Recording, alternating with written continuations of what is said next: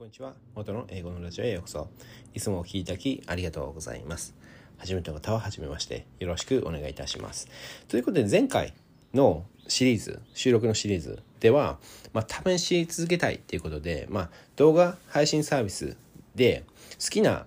映画とかドラマがなくなったらどうやってね、効率的に、効果的に英語学習するのかっていうことについてちょっとお話ししていました。で、結構ね、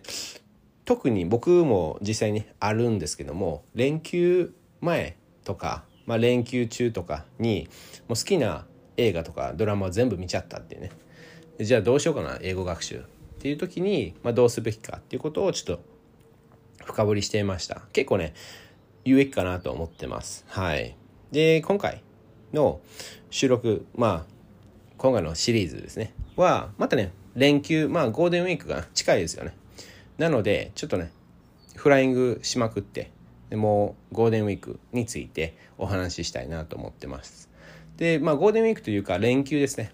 で、連休とおうち留学。まあおうち留学ってね、まあとにかく家で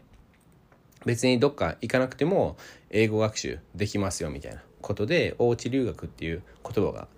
まあ去年から、まあ2020年からなんか流行ってたんですけども、まあまだまだね、おうち留学続くかなと思ってまして。で実際にどこにも行か行かなくてもね結構家で効率的に英語学習できますので。えそれについてちょっと今回のシリーズで深掘りしたいなと思ってます。でイントロダクションということで123言っていきます。あ今回もねおまけ最近おまけ多いですね。なんか極端にね少なかったりあおまけがなかったりあったりするんですけどもまあ今回もねおまけがあります。はい。で123言っていきますとまあ効果的に英語学習するコツトップ3まあ連休中とかですね。はいゴールデンウィークとか。で1番目は連休と思わないこと。で2番目。2番目は違うことを試してみる。で3番目。3番目は巻き込む工夫をする。でその次はおまけまとめですね。はい。おまけはいつも通りちょっと秘密ということでお楽しみにしておいてくださいはいで1番目、もう意味不明ですよね。連休と思わないことっていうこと。何を言いたいかというと、まあ、ちょろっとだけね、いつも通りイントロダクションでちょろっとだけ深掘りします。で、何かというと、とにかく連休なんですけど、連休って思わない。で、本当に平日って思う。みたいな感じですね。いつも通りっていうふうに思う。で、そうすると、無理なく英語学習をするんですよね。で、前々回のシリーズで、むやみに英語学習しないとかいろいろ言ってたんですけども結局それって連休を連休と思ってしまう。まあ当たり前ですけどね。はい。ただそれ連休を連休って思わずいつも通りの英語学習をする。でプラスアルファ何かをするっていう風な感じで。で連休だから何々するとかではなくて連休だからというよりは平日の英語学習プラスアルファ何かしようかなっていう風なことで2番目なんですけども、まあ、このねあのコツトップ3の2番目で、まあ、違うことを試してみるということなんですよね。なので平日の英語学習プラスちょっと違うことを試してみるっていうぐらいがいいのかなと思ってます。でそれ以上のことをがっつり連休っていうことでしてしまうと連休明け連休の後が怖いんですよね。連休の後連休中にがっつりやりすぎてなんかもうあんまり英語学習進まないとかね。でそうなってしまうと挫折しやすいし、まあ、とにかく続きにくいんですよね。でそれを避けたい。とにかく1,000日続けれるようなことを考えながらちょっとやっていただきたい。そうする方が実際に長期的に考えると効率的なんですよね。なので結構ね僕もまあもうもうね僕はさすがにそこまで英語学習はしないんですけども何か違うことまあ例えば僕はいつも通りブログを書いてるんですけどもほぼ毎日書いてるんですけどもでそうやってブログやってる時に時々連休とかに3つ記事を書いたり4つ記事を書いたりするんですよね。ただもう最近はそういうことがなくなってもう多くても2つ書く。で平日はまあ記事を1つ書くんですよね。でそれプラスアルファちょっとちょっとだけ記事を書くっていう感じ。でそうすると結構ね楽になるっていうかもうちょっとやってみようかなとか。でちょっと違うことを試してみるっていう風なことに結構フォーカスできるんですよね。例えばあ記事の内容をちょっとね違った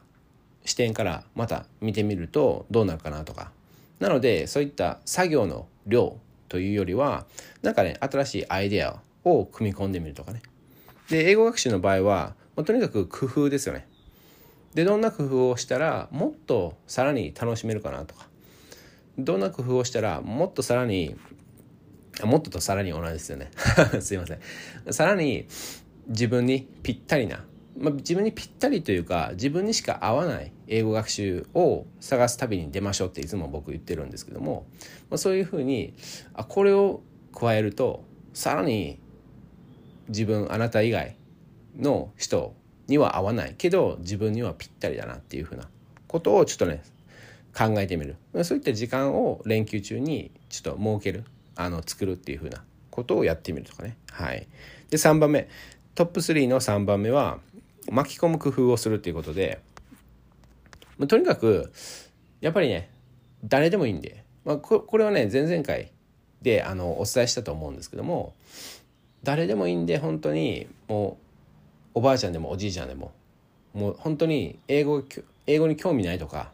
海外に全く興味ないっていう人でもいいんでとにかく一緒に計画するとか一緒に何かをする。で本当にね例えば英語しりとりだったとしてももうちょっと工夫してもう英語をしなくあ相手の方は英語しなくてもそのしりとりができるようにちょっとしてみるとかね。でそういったことを考えてみる。まあ一緒にね考えるとも考えるとかもいいと思いますし、まあ、とにかくまあ英語しりとり以外にもいろんなね英語のそのゲームなんかパズルゲームとかなんかいろいろあるんでそれを一緒にやってみる。でほとんどあなたが責任持ってゲームを進めていくんですけどもちょっとね時々助けてもらうみたいな感じでとにかく誰かを巻き込む。でもうあんまりねコンタクトできないとかもう一人もう一人なんですっていう方。であればもう全然ねインターネット上にもうめちゃくちゃ人間 まあ人間っていうか人がいますよね。でそういった時に例えばツイッター上でも何でもいいんで例えば質問してみるとかね。インスタグラムでも質問してみるとか。でブログ書いてる外国人さんとかめちゃくちゃいるんでまあ単純にね日本人よりめちゃくちゃいますよね。英語使ってる人たちの方が。でそういった人たちのブログにコメントするとか。でちょっとねブログけ検索するとかちょっと苦手っていう方であればもう単純に YouTube YouTube で英英単語。で英単語例えば3文字。で調べたらもうガンガンね外国人さんの YouTube 外国人 YouTuber の動画がどんどん出てきますのでそれで気になった動画に対してコメントする、まあ、できればね僕過去にお伝えしてるんですけどもできれば全然まだ人気がない YouTuber さんを探してでコメントする。そうすると結構ねすぐに回答してくれたり結構心がこもったあの回答っていうかねあの返信が来るんですよね。来やすい。でやっぱりもうめちゃくちゃ人気な YouTuber さんだったらまあ日本でもそうですよね。結構もう外注してるとかねコメントを。もうその YouTuber さんはもう実際にはコメントしないけど、まあ、例えばその YouTuber さんが好きな人でで代わりにコメントするあコメントを返すとか。でそういったこと。それか結構簡単なコメントとか、まあ、ハートをもらうだけとか。なんかそういうのがあの多いっていうふうに聞いてるんでやっぱりまだまだねあのひよっこ YouTuber っていうかねそういった人たちをちょっと探してでちょっとコメントしてみるとか質問してみるとかそういったことをやってみる。まあもっとね、いろいろちょっと深掘りしていきますので、ぜひお楽しみにしてください。まあおまけもね、ありますので、はい。今回はもうさらに有益な情報かなと思っております。はい。ということで最後までお聴きいただき本当にありがとうございます。元の英語のラジオでした。素敵な一日をお過ごしください。一瞬でもね、いいなと思ったら、いいね、フォロー、登録、シェアお願いいたします。ではまた。こんにちは。元の英語のラジオへようこそ。いつもお聴きいただきありがとうございます。初めの方は初めまして。よろしくお願いいたします。ということで、今回のシリーズは本当に皆さんに聞いていただきたいなと思ってるシリーズですね。で、まあ意味不明なところもあると思うんですけどもただ最後までちょっと参考にしていただくとで参考にする一個実践するとかなり理解できるかなと思ってます。で1番目ですね今回は、まあ、前回ねイントロダクションいつも通りイントロダクションしてました。で今回1番目、まあ、コツトップ3の1番目ですね。何かというと連休と思わないこと。もう意味不明ですよね。で、まあ、今回の、ね、シリーズはゴールデンウィーク向けにやってるんですけども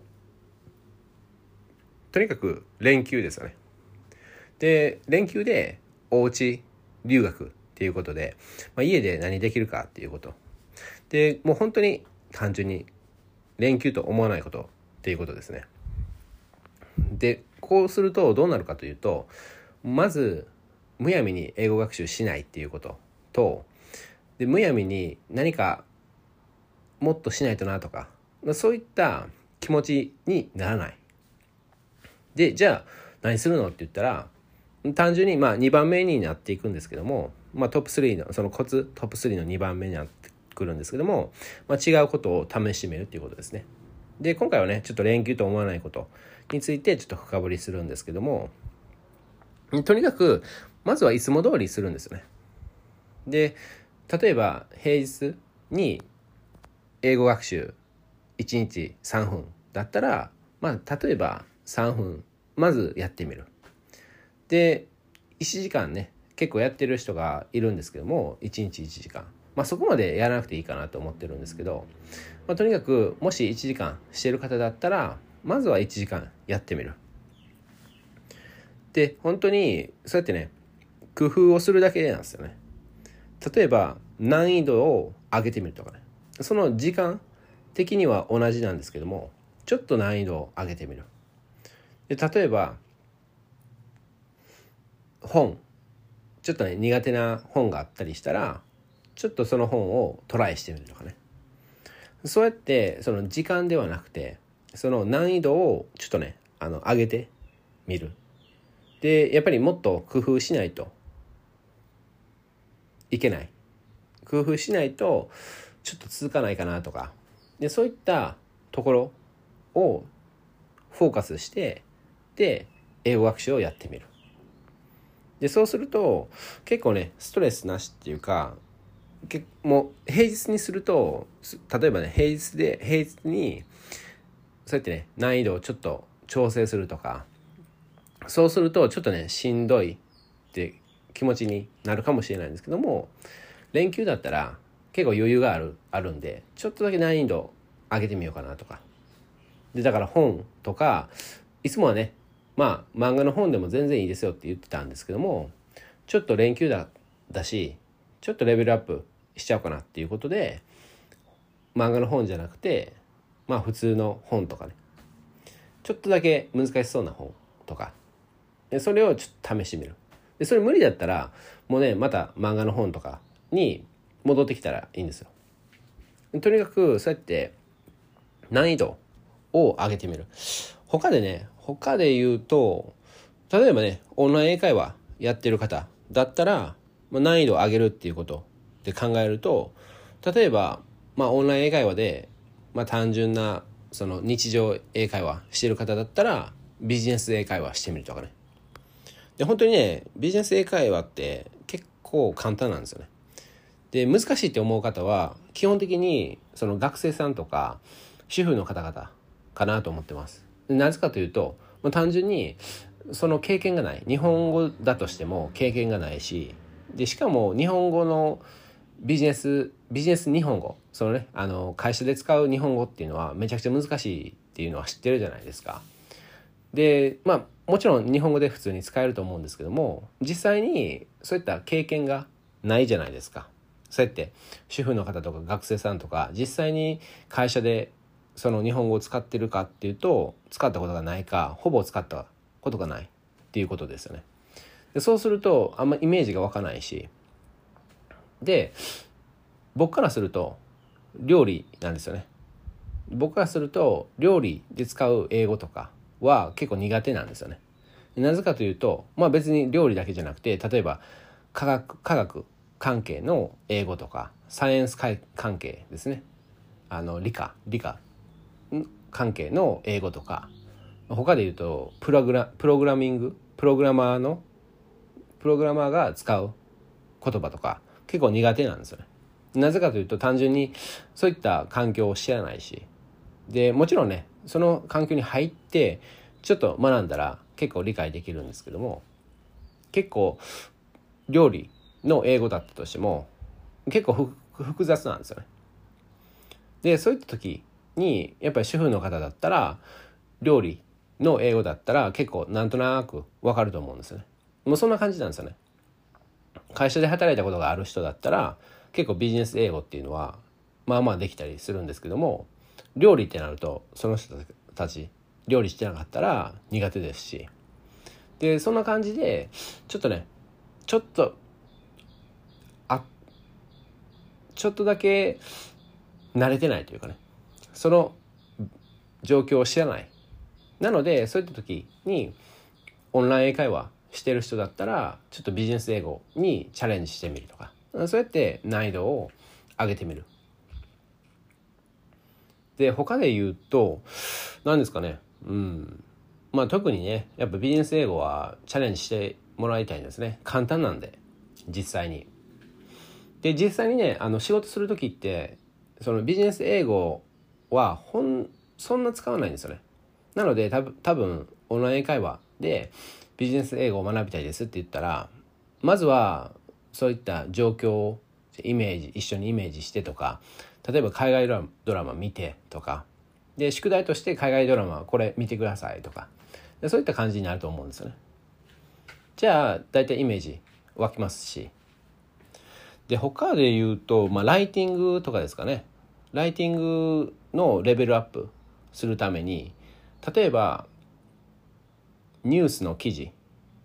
を見てでそれに対して感想文を書くみたいな。でいつもねネットフリックスとか Hulu とか YouTube とかまあそういった動画配信サービスを見た後まあ見た後っていうか見てる時に、まあ、10分に1回とか15分に1回はもう気になる気になった英単語とか知らない英単語をメモして落書きしてっていうふうなことを言ってるんですけどもそこをねその例えばニュースにしてみたりね。ニュースを見てでそれで気になったところ。なのであの別に YouTube でニュース BBC とか CNN とかニュース見れますし。でそういったところでちょっと感想文書いてみる。でいきなりねやっぱニュースのコンテンツってなったら厳しいかもしれないんでそうやって YouTube で見てみると結構コメントとかがあるんですよね。でコメントを見てコメントに対してちょっと感想文を書くとか。例えばあこれに対してなんか怒ってる人たちが多いとか。でその逆もあったりしてなんかいろんなそういった人たちがコメントしてるとかどんなコメントが多いのかとかどめどんなコメントに対してハートマークが多くついてるかとか。でそういったことで。で実際にそのハートマークが多いコメントにコメントしてみるとかね。なんでそこまでね感情的なんですかみたいな。まあそそんなことをね書くとちょっとどうなるか分かんないんですけども。例えばねまあポジティブなニュースでも全然いいんで。あのいいニュースに対して単純に「あよかったですね」みたいな。コメントするだけでもいいですし。それね実際にやるかやらないかもう本当に簡単なコメントでもやるかやらないかで全然違うんでもうぜひねちょっとコメントしてください。あああの私もそう思うみたいな I think so too みたいなそれだそれだけでもいいですし、はい、ちょっとやってみていただきたいなと思っております。はい。ということで最後までお聴きいただき本当にありがとうございます。元の英語のラジオでした。素敵な一日をお過ごしください。ではまた。元の英語のラジオへようこそ。いつもお聴きいただきありがとうございます。初めての方は初めましてよろしくお願いいたします。ということで前回の収録どうでしたかね？結構面白かったなと思ってるんですけどもとにかく、まあ、連休向け、まあ、ゴールデンウィーク向け。でプラス、まあ、お家でできることっていうこと。でちょっとね効果的に英語学習するコツを伝えてるんですけども前回のシリーズではまあ、連休と思わないっていういうふうなことを言ってました。で意味不明ですよね。ただ結構面白いこと言ってたんで是非ちょっとね聞き逃したこと人がいたら聞いてみてください。はい。で今回コツトップ3の2番目ということで、まあ、違うことをしてみるっていうことですね。で、まあ、前回ねシリーあ前回の収録で言ってたのが、まあ、連休とゴールデンウィークとかお盆とか、まあ、そういった連休を連休と思わない。なのでまずは平日例えば平日3分やってたえ英語をね英語学習3分やってた人だったらまずは3分やってみる。でそれから考えるとかね。でプラスアルファまあレベルアップしてみる。それをちょっとトライしてみる。っていうことで、まあ、難易度をちょっとだけ上げてみるとかね。でそういったことをちょっとやってみましょうって。むやみに例えば連休だから1日5時間やっちゃおうとか英語学習をね5時間やっちゃおうとか。そういったことは避けた方がいいんじゃないのかなっていうふうな、まあ、その理由もちょっと前回の収あの収録で言ってました。で今回は、まあ、違うことをしてみるっていうことでもう単純に難易度を上げるとかそうやって、ね、レベルアップするとかそういったことではなくてもう単純に違うことを試してみるでいつも例えば平日で何してかというとまあ、例えば英語の本読んでたとかまあいろいろあると思うんですけどもそれとはもう全く違うことをやってみる。でいつもね僕が言ってるんですけどもそうやってねマインドマップ完全無料のマインドマップあるんでそれをちょっとねそれを活用しないと結構意味ないかなと思ってるんですけどもそれにどんどん変えていくんですよね。自分に合った。もう自分に自分にしか合わないようなそういった英語学習をどんどんどんどん変えていく。で最初書いてても結局実際にやってみたらぴったりじゃない。自分にしか絶対合わないっていう英語学習じゃないっていうふうなことを気づいたり気づかなかったりするんでどんどんどんどん書いていただきたいんですけどもマインドマップに。でそうやって違うことを試してみる時にもうどうするかというと例えばもうずっといろいろ書いていってると思うんでマインドマップに。でそれで例えばあ自分に合わないなっていうそういった英語学習も必ず出てくるんですよね。そうやってあこれ実際に合うかなって思って試してみたけど合わなかったとかね。で違うことを試してみるっていうのはそれをまた試してみるっていうことですね。あ自分に合わないかなって思ったことをもう一回試してみる。でそれを連休中にやる。でどういうことかというとそうやってちょっと苦手意識があったりあちょっとどうかなっていうふうなことっていうのは平日にやると結構疲れてしまうんですよね。で挫折しやすい。なんか英語嫌だな英語もう無理かなとか嫌だなとか思いやすいんですね。でそこで例えばまあ先ほどお伝えしましたけども週週末あまあ休日休日連休だから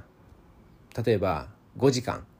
英語学習5時間やっちゃおうとかそういったことではなくてちょっとね時間は同じ。まあ 1, 1日3分やってる人だったら3分で。で結構ね大半の日本人の方は1日そのね仕事してても学校行ってても主婦の方でも結構1日1時間とかやるんですよね英語学習を大体。でそういったことを考えた時に単純に連休でも連休と思わず平日と同じ時間1日1時間だったら平日あ休日連休も1日1時間やってみるただそうやって新しいことを試してみるっていうことで、まあ、苦手だった本とか漫画だったらいけたけどこの本はちょっと無理とかね。でそれをまた一回試してみるとかね。でそれでも無理だったらあじゃあプラン B っていうかね。プラン C っていうか。もうなんかもうちょっと違うやつ。例えば漫画やったら読める。漫画のあ英語のね、まま、例えば日本の漫画が英語で書かれてる。そういった漫画があるんでそれをそれは読める。で例えば小説みたいな。そういった英語の本を試してみたけどちょっと続かなかった。でそうなった時にあじゃあ連休だからもう一回そのね続かなかった本を読んでみようって。でそれやってみるんですよね。じゃああやっぱ読めなかった。ってなったらあじゃあすぐにその漫画に戻るんじゃなくてちょっと違う違った本を探してみようとかね。それ探す時間も全然ね英語学習のうちに入れても全然いいんで。で例えばで言うとまあ最近ね僕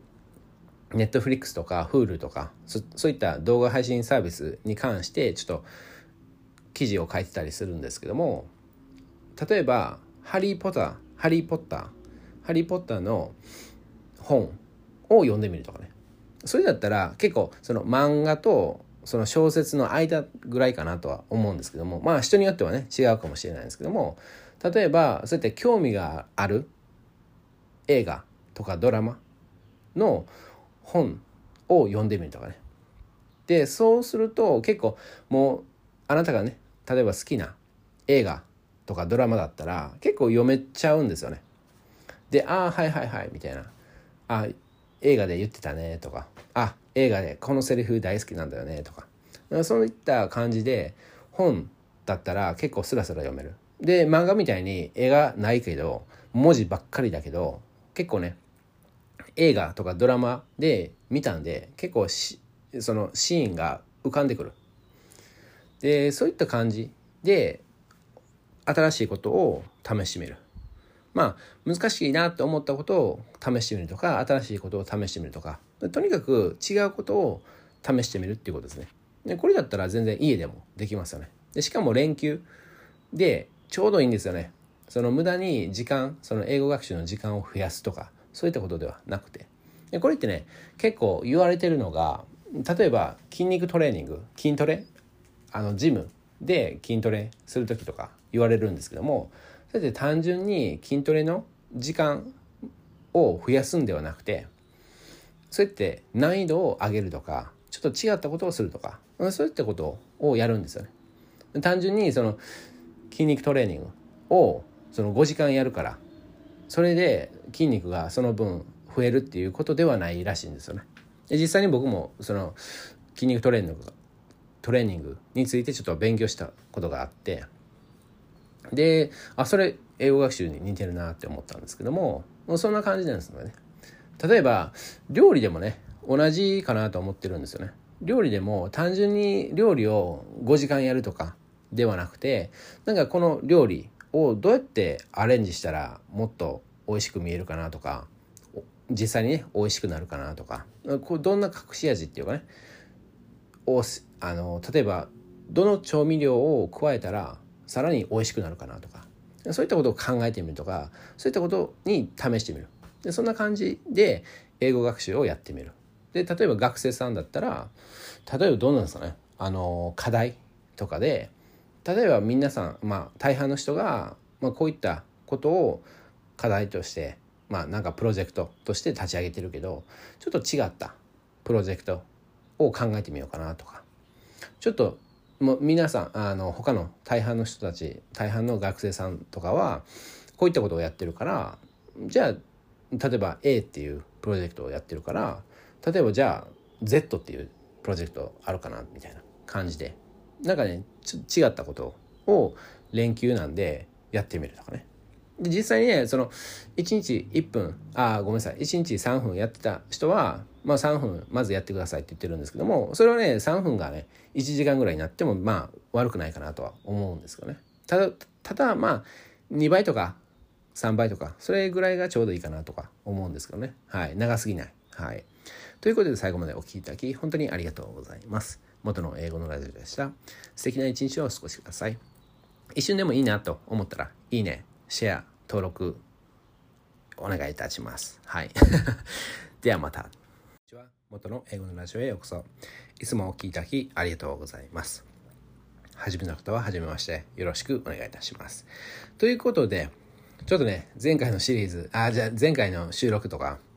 なんかね、喉がめっちゃ乾いてて、なんかちょっとね、あの、カラッカラの声っていうか、まあ、いつも通りカラカラなんですけども、なんかちょっと変な声になったかもしれないですけども、まあ、とにかくいいきます。はい。で、とにかく前回の収録では、違うことをしましょうっていうふうなことを言ってました。で、まあ、連休に、しかも家で、どうやって効率的に英語学習できるかまあ連休って言ったらもうゴールデンウィーク近いですよねでそれに関してねちょっと深掘りしてました、まあ、とにかく違うことをするその新しいことじゃなくてもいいんですよね。新しいことじゃなくてもいいんで例えば、まあ、遠回ししていた英語学習とかね。ああこれちょっと苦手って思ってたやつ。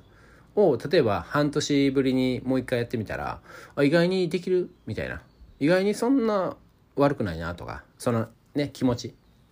がそんな嫌じゃないかなとか。それって実際にあるんですよね。そのやっぱ英語力アップしていったらそうやってね大丈夫かなとか思ったりするんですよね。でそういったことをちょっと深掘りしていました。で今回は巻き込む工夫をするっていうことでどういうことかというと、まあ、とにかく誰かを巻き込む。もう本当におじいちゃんでもおばあちゃんでも本当に誰でもいいんですよね。で本当にねもう誰も周りにいないっていう方だったらインターネット上で例えば Twitter でもいいですし YouTube でもいいですしでそういったところで誰かとコンタクトするっていうかね。で、まあ、何をするかというとまあ別にねあの実際になんか返信をもらうとかそういったことではなくて例えば Twitter であれば宣言するっていうことですね。何するかっていうことを宣言する。でそうすると結構ね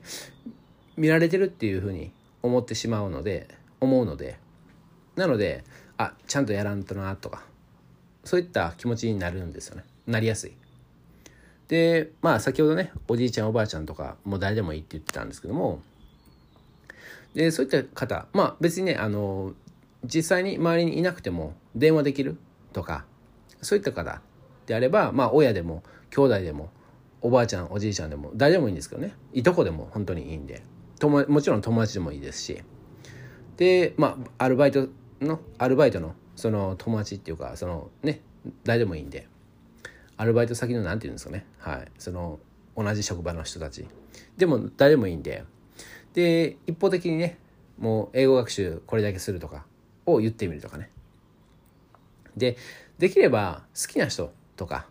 ね片思いでも全然いいんででそういった人たちを巻き込む工夫してみる。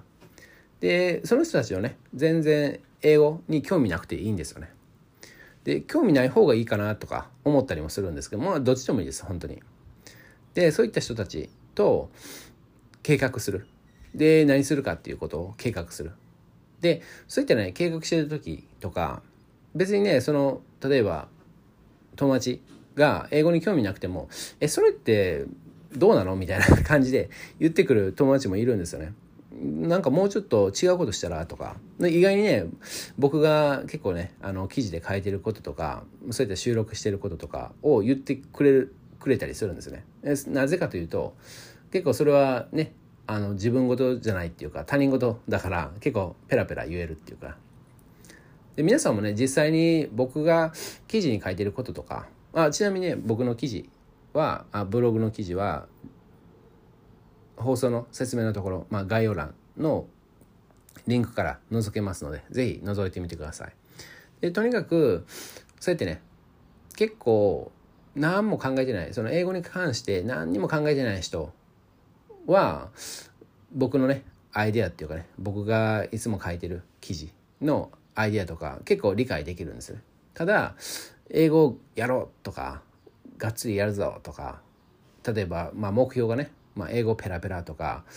まあ僕、僕がねいつもおすすめしてる目標で言うと英語を楽しめる国際人になろうっていうことなんですけどね。でその下に TOEIC 高得点とかね。英検な何級でもいいんですけども、まあ、2級とか準1級とか1級何でもいいんですけどね。でそういったことをちょっとねイメージしてみる。で多分そういった興味英語,、ね、英語に興味のない人が僕のブログの記事読むとめちゃくちゃわかると思うんですよね。で実際に英語をやってる日本人の方でも英語以外だったら僕のブログの記事見てあまあそれはそうだろうなみたいなことをあの気づくんですけども英語ってなるとなんかねもう全然違う分野っていうかね苦手分野とか結構まだまだ日本人の方で苦手意識の方が多いんですよね英語に対して。でそうなるとなんかね調子狂うっていうかね。まあ僕の場合は例えば英語だったら全然ね何でもできるんですけども例えば料理になるとね。料理になるとなんか体が動かないみたいな。やるやる気出ないとか。なんかそういった工夫とかどうやってね練習すればいいかとか全部知ってるはずなんですけどもなんかもうやる気ができない出ないとかちゃんと目標を決めないとか なんかねそういったことが起きる。ですので例えば僕のブログみたいにそうやって書いてくれてる人たちがいたらなんかねあそうそうそうそうそうやったみたいな感じで気づく。で実際に実行しやすいっていうかね。でそれをねちょっとやれる。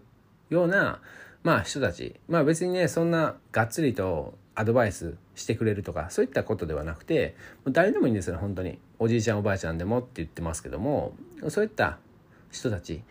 と一緒に計画することによって実際に実践するようになるんですね。計画通りにする。でどういうことかというとやっぱりね一人で自分で考えてやるって決めても例えばいとこが急に遊びに来たとかなんかあの家に来たとかでそういったことが一人で計画してたらもう立派な理由となるんですよね。英語学習をやらない理由になる。ただ誰かと計画してたらもう100%言い訳になるんですよね。いやいとこが遊びに来たって言ってもいや1日3分って決めてたでしょみたいな。とか、まあ、1日1時間決めてたでしょって、まあ、24時間あるからさすがにそのねいとこが遊びに来たとしても24時間のうちの1時間は確保できたでしょみたいな話になりやすい。でツイッター上ねツイッター上で配信ねあの宣言してたらやっぱりね自分あちょっとできなかったなっていう風な気持ちになりますしまあ別にね誰も見てないツイッターかもしれないですし例えば僕のね去年のツイートなんかもうライクとかいいねとかもう一切なかったんでただやっぱりそれはずっと残るものですしまあそれをね消すこともできますけどもまあそそんな感じでやっぱり宣言したからにはやらないとなとか思いますしで宣言してやらなかったらやっぱりやらなかった理由っていうか書かないとダメ。書いた方がやっぱ信用っていうかね信頼されやすいですよね。でそういったことを考えるとやっぱりややった方がいいよなみたいな。例えば、まあ、最悪ね1時間無理だったけど、まあ、45分できたって言ったらまあねそんな悪くないですよね。やっぱ0時間やるよりも。全くやれなかったよりもね。はい。でそんな感じでとにかく誰かを巻き込むともう本当にお子さんでもいいんですよね。もうお子さんでもやらなかった理由を言ったらいやそれ言い訳じゃないみたいな。最近のねあの小学生でも幼稚園の人でもね結構頭いいから 言われそうですけどね。はい。でとにかくそうやって誰かを巻き込む。でそれねあのそうやってやるかやらないかっていうことだけじゃなくて一緒に何かねゲームしたり英語のゲームしたりね。で例えばその人に英語のねメリットとかを伝えるっていうのも英語学習に入れても全然いいかなと思いますしでそういったことをちょっとねいろいろ工夫して考えてみたらいいかなと思っております。はい。ということで最後までお聴きいただき本当にありがとうございます。元の英語のラジオでした。素敵な一日をお過ごしください。一瞬でもね、いいなと思ったら、いいね、フォロー、登録、シェアお願いいたします。ではまた。こんにちは。元の英語のラジオへようこそ。いつもお聴きいただきありがとうございます。初めての方は初めまして、よろしくお願いいたします。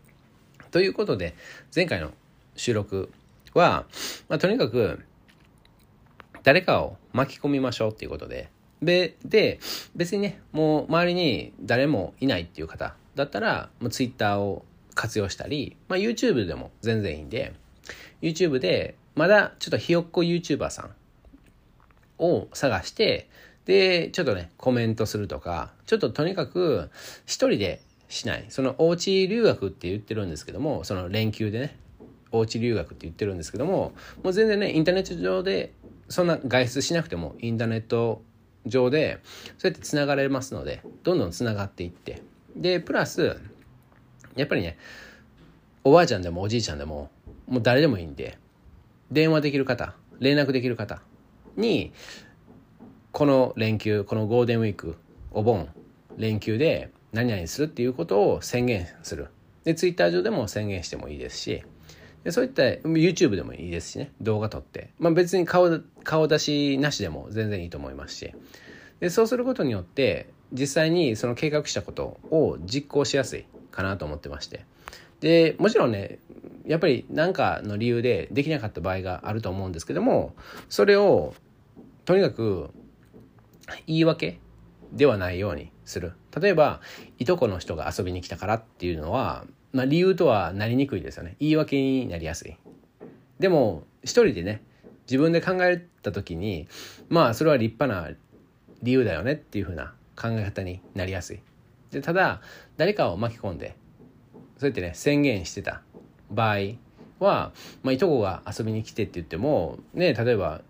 1日3分やってる人とか、まあ、30分でも1時間でも、まあ、24時間あったらどっかでできるでしょって。例えば頑張り屋さんっていうかねちゃんと実行しようとした人だったら例えば1日1時間1時間する予定だったけど、まあ、計画だったけど、まあ、30分しかできなかった、まあ、それだったらまあまあ悪くないよねっていうふうな意見になると思うんですけどやっぱ一人でやるっていうことであれば、まあ、30分あもうこれで満足とかね。思ってしまったりもう0時間でもあまあいとこが遊びに来たからまあしょうがない、まあ、立派な理由だよっていうふうなことを思いやすい。でとにかくまあいろいろね深掘りしていました。はい。で今回ね久々あ久々シャワーもう結構最近多いですねおまけ 多すぎかな。でとにかく完全無料の英語英語のブログとか英語のラジオを参考にするっていうことでまあちょっとしたね宣伝？宣伝っぽい感じ。初めてですね。この何個や。多分僕のねこの放送っていうのは900放送ぐらい。スタンド FM でメインでねあのアップロードしてるんですけども多分もう900放送ぐらいになってると思うんですけども初めてですね。かその英語のブログと英語のラジオを参考にしてみたいな。プチ宣伝みたいな感じのことをするのは。で、まあ、前回のね、収録でもね、ちょっとね、僕のブログのことについてちょっと話してたんですけど、とにかく、やっぱりね、海外歴20年とか、そういった方の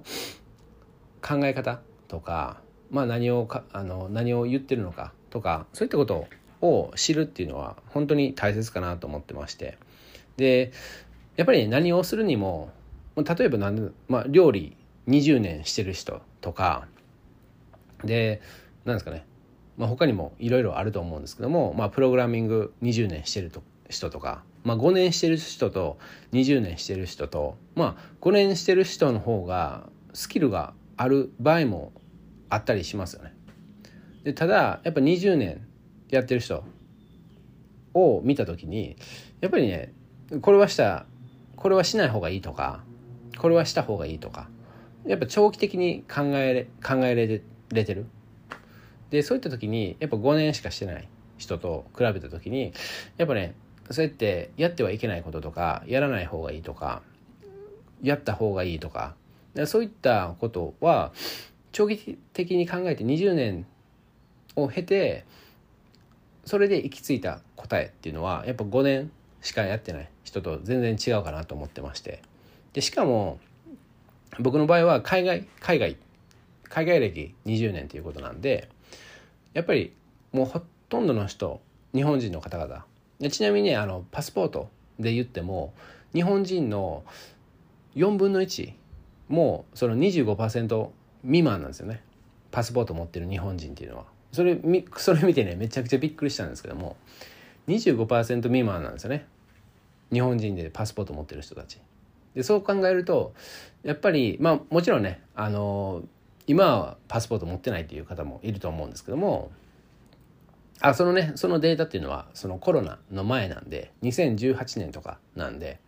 結構なんですよね。結構持ってないパスポート。なので海外歴っていうか海外にも行ったことがないっていうそういった人が多い。でとにかくそういったことを考えた時に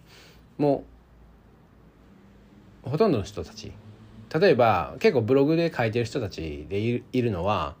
まあ海外に行かなくても英語力アップできますよとかでそういったことは全然いいんですよね。でそういったことでやっぱ海外に行きにくい人とか海外に行けない人とか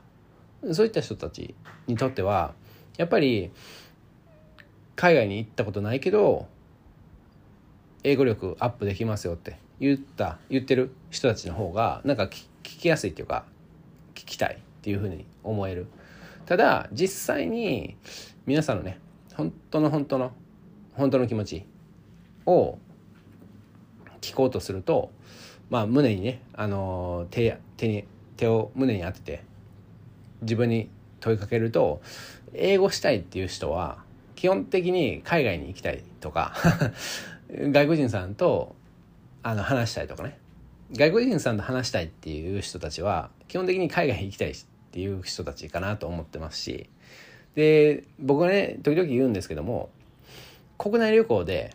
国内その海外旅行興味ないっていう人たちに僕が何を言うかというとじゃあ国内旅行好きですかって言うんですよね。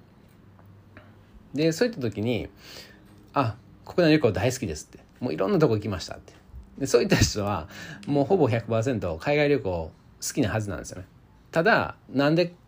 そんなねあの海外旅行行かないかっていうと単純に英語ができないから。なので基本的に僕のね父親も結構国内旅行まあ母親もね国内旅行好きなんですけども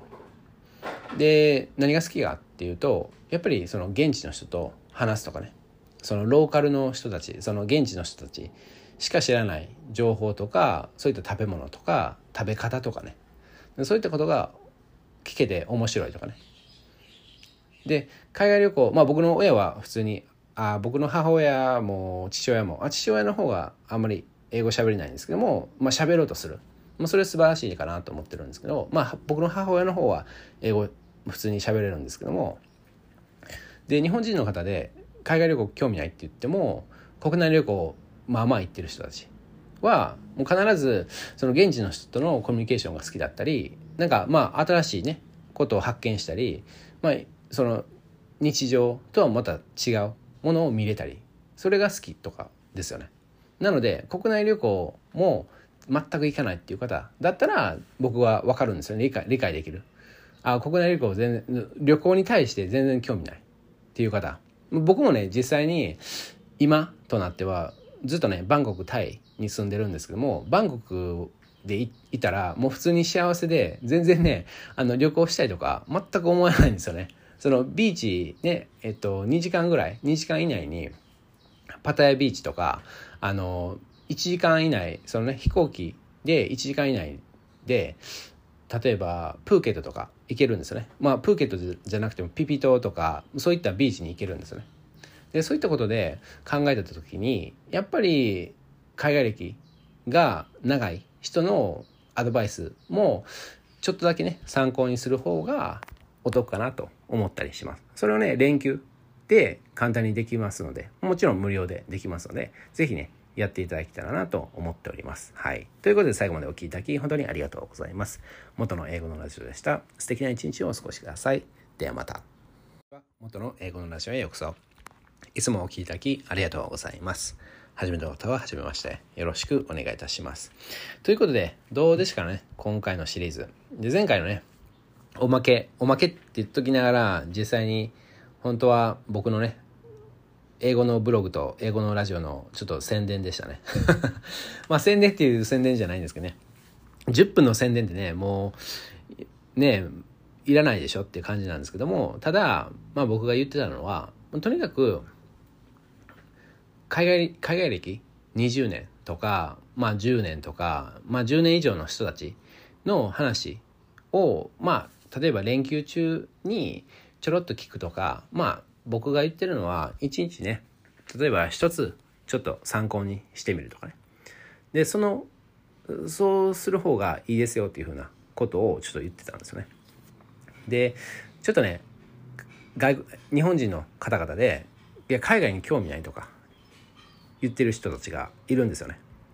でただ英語をしてるのに海外に興味ないっていうのは多分ほぼ不可能かなと思ってましてでもちろんね会社で TOEIC が必要って言われたから TOEIC するとかそういうのは分かるんですけどただ TOEIC するならどうせなら英語をねあの実際に話話したいとかね外国人さんと話したいとかそういった気持ちになるはずなんですよね。ただやっぱそうやって苦手。意識があったり。で TOEIC って言ったらねスピーキングのテストがないんで結局 TOEIC そのねリーディングライティングとかリスニングとかできるけど話せないっていうことになっていや英語もいらないっていうかね。もう海外にも行かない。もし行くならハワイとかね。でハワイは遠すぎるからグアムとかね。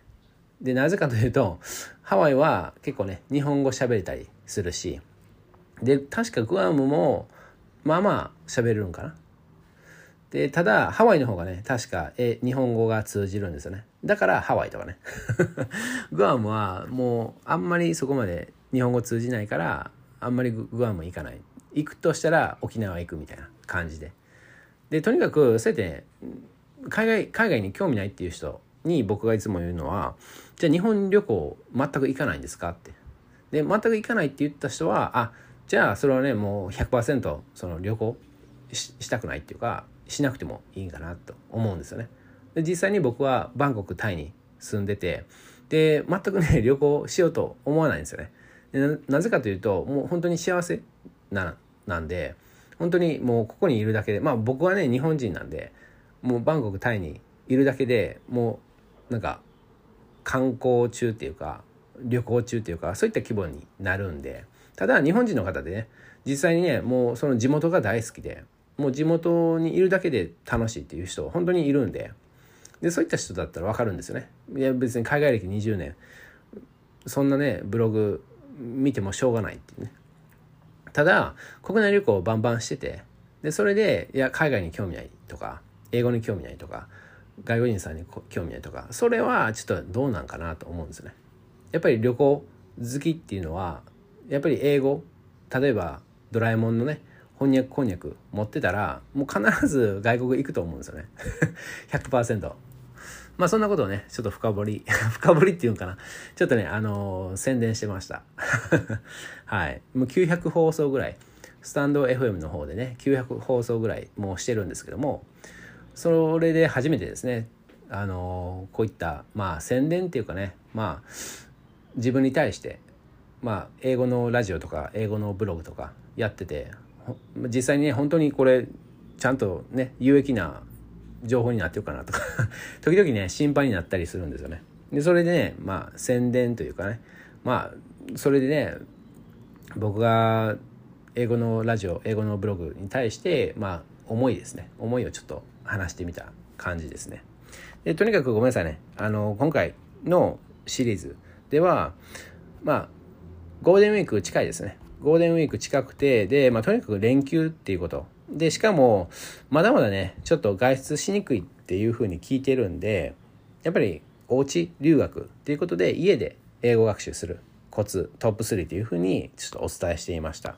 で、おさらいで言うと、1番目、連休と思わないこと。2番目、違うことを試してみる。3番目、巻き込む工夫をするっていうことですね。でとにかく、まあ、連休と思わないことって本当に冗談抜きで効果的なんですよね。でいつも通りやってみる。平日例えば1日3分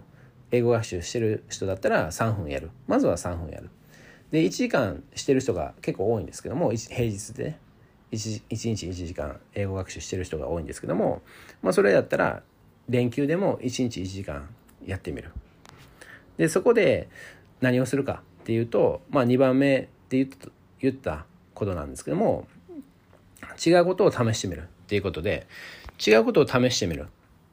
ていうことはそのね英語学習する時間を増やすとかじゃなくて例えば新しいことをしてみるとか例えば遠回しにしていた英語学習をしてみる。あちょっとこの英語学習苦手だなって。思ったことをもう一回チャレンジしてみるとかね。でそういったこと。で時間は同じ1日3分だったら3分。1日1時間だったら1時間。でその中で違うことをしてみる。でそういったことをちょっとねフォーカスすると本当にねレベルアップしやすいんですよね。でそれを平日にするとちょっとねしんどいかなと思うんで例えば連休でやってみるとちょっと違うことをしても結構ねあのできちゃう。できなくてもなんかねちょっと嫌な感じだったとしても連休なんでもう休んだらいいんですよ。普通に。でそんな感じでちょっとねやってみる。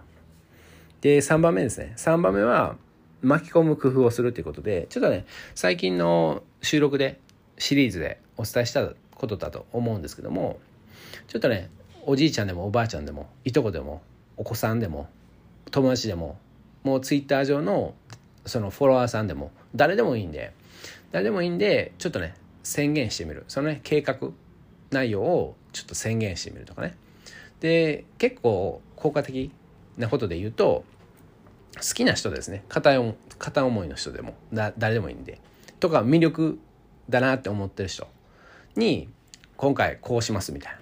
そうするそうすると宣言しようとするとあこんな宣言でそのね好きな人とかその魅力ある人に言えないなってあこんだけみたいな ことをね思われたりするの嫌だなと思ったらもうちょっとね頑張ってみようかな。ただ時間じゃないんですよ。そこで僕いつも思うんですけども魅力魅力的な人とか好きな人とか単純にいつも1時間のところを5時間するって言ってもあすごいねっていうことは思われるんですけどそれだけなんですよね。ただいや 1, 1日そのねいつも1時間。それを同じ1時間だけどこうやってちょっと難易度を微調整したり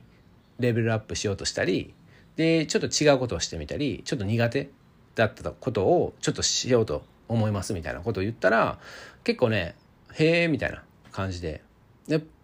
じゃあ実際にどうするのみたいな感じであの聞いてくれ聞いてきてくれたりねするんですよね。でそれって興味持ってくれてるっていうことなんでそれはそれですごいかなと思ってますし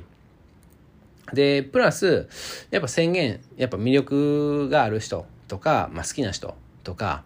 そういった人に宣言したらもうほぼ確実にやらないとやばいっていうかね やりたくなると思うんですよね。でやる以外に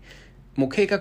してたこと以上のことをやってみるとかねでそういったことをするとさらにあなたの魅力がアップするしその好きな人だったら好かれたりするかもしれないですしその魅力的な人だったらあなんかすごいねって言われるでやっぱり魅力的だなって思ってる人に「すごいね」とか「なんかなんか頑張ったね」とか言われたら嬉しいですよね。でそんな感じでもう一人やっぱねあの友達いないとか家族いないとかそういった状況もあると思うんですけどもうそういった時に一人で計画するとかじゃなくて実際にね誰かをもうとにかく誰でもいいんで巻き込むっていう風な工夫をしてみたらめちゃくちゃ英語あ効果的な英語学習になります。はい。ということで最後までお聴きいただき本当にありがとうございます。元の英語のラジオでした。素敵な一日をお過ごしください。いいなと一瞬でも思ったらいいね、フォロー、登録、シェアお願いいたします。ではまた。